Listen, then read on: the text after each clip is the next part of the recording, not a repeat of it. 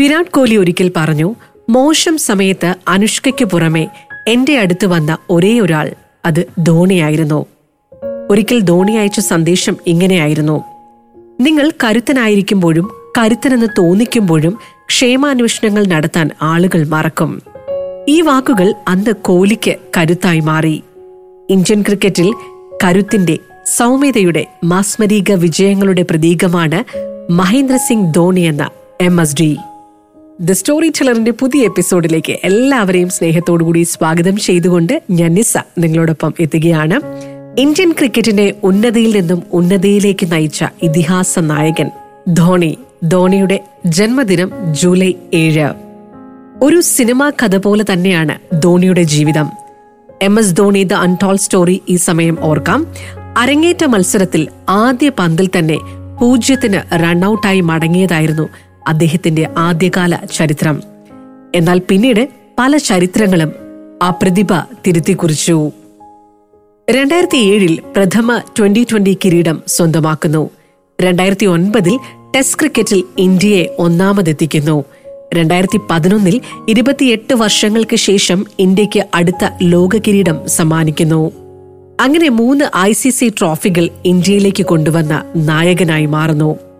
നേട്ടങ്ങളിൽ നിന്നും നേട്ടങ്ങളിലൂടെ ധോണി ക്രിക്കറ്റ് പ്രേമികളുടെ ഹൃദയത്തിൽ ആഴത്തിൽ ആ പേര് പതിപ്പിച്ചു. ഒരു സാധാരണ റെയിൽവേ ടിക്കറ്റ് കളക്ടറിൽ നിന്നും റൺ കളക്ടറായി അദ്ദേഹം മാറുന്നു. ഏതൊരു സാധാരണ മനുഷ്യനെയും വിജയങ്ങളിലേക്ക് കുതിക്കാൻ ആക്കം കൂട്ടുന്നതാണ് ധോണിയുടെ ജീവിതം.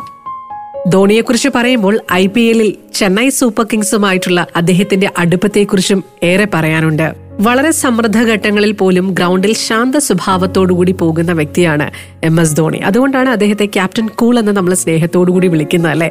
അദ്ദേഹം ഗ്രൗണ്ടിൽ ദേഷ്യപ്പെട്ട് നമ്മൾ കണ്ടിട്ടുള്ളത് വളരെ അപൂർവമായിട്ടാണ്. എന്നാൽ ഒരിക്കൽ ധോണി കരയുന്നത് താൻ കണ്ടിട്ടുണ്ടെന്നാണ് ഹർഭജൻ സിംഗ് ഒരിക്കൽ വെളിപ്പെടുത്തിയിട്ടുണ്ടായിരുന്നത്.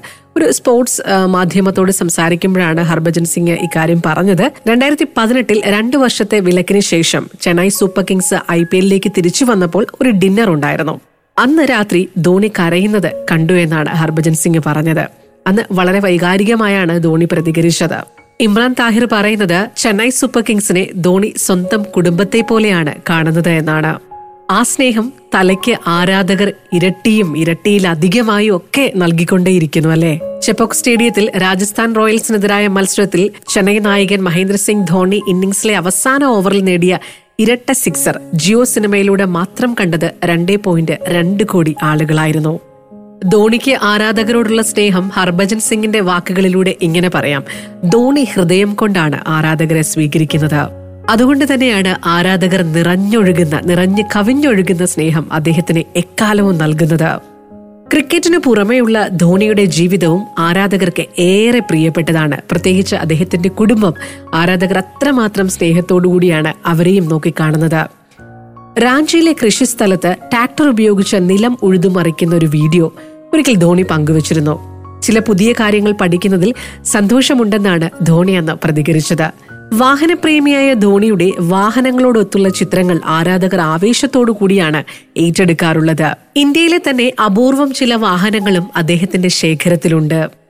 ഈയടുത്ത് ധോണിയുടെ ഒരു വിമാനയാത്രയും വൈറലായിരുന്നു. വിമാനത്തിൽ ധോണി കാൻഡി ക്രഷ് എന്ന വീഡിയോ ഗെയിം കളിക്കുന്നതായിരുന്നു എല്ലാവരും കണ്ടിട്ടുണ്ടായിരുന്നത്. അതിനുശേഷം സംഭവിച്ച എന്താണെന്ന് ചോദിച്ചു കഴിഞ്ഞാൽ ആ ഗെയിം ട്രെൻഡ് ആകുകയും മൂന്ന് മണിക്കൂറിനുള്ളിൽ മൂന്ന് പോയിന്റ് ആറ് ദശലക്ഷത്തിലധികം ഡൗൺലോഡുകൾ സംഭവിക്കുകയും ചെയ്തു. ധോണി ക്രിക്കറ്റിന്റെ വീഡിയോ ഗെയിമുകളുടെ ഒരു കടുത്ത ആരാധകനാണ്. Call of Duty FIFA PUBG ഒക്കെയാണ് ധോണിയുടെ ഇഷ്ട ഗെയിമുകൾ ധോണിയുടെ നാൽപ്പത്തിരണ്ടാം പിറന്നാളിനോടനുബന്ധിച്ച് ജൂലൈ ഏഴിന് ഹൈദരാബാദിൽ എം എസ് ധോണി എന്ന ചിത്രം റീ റിലീസ് ചെയ്യുകയാണ്.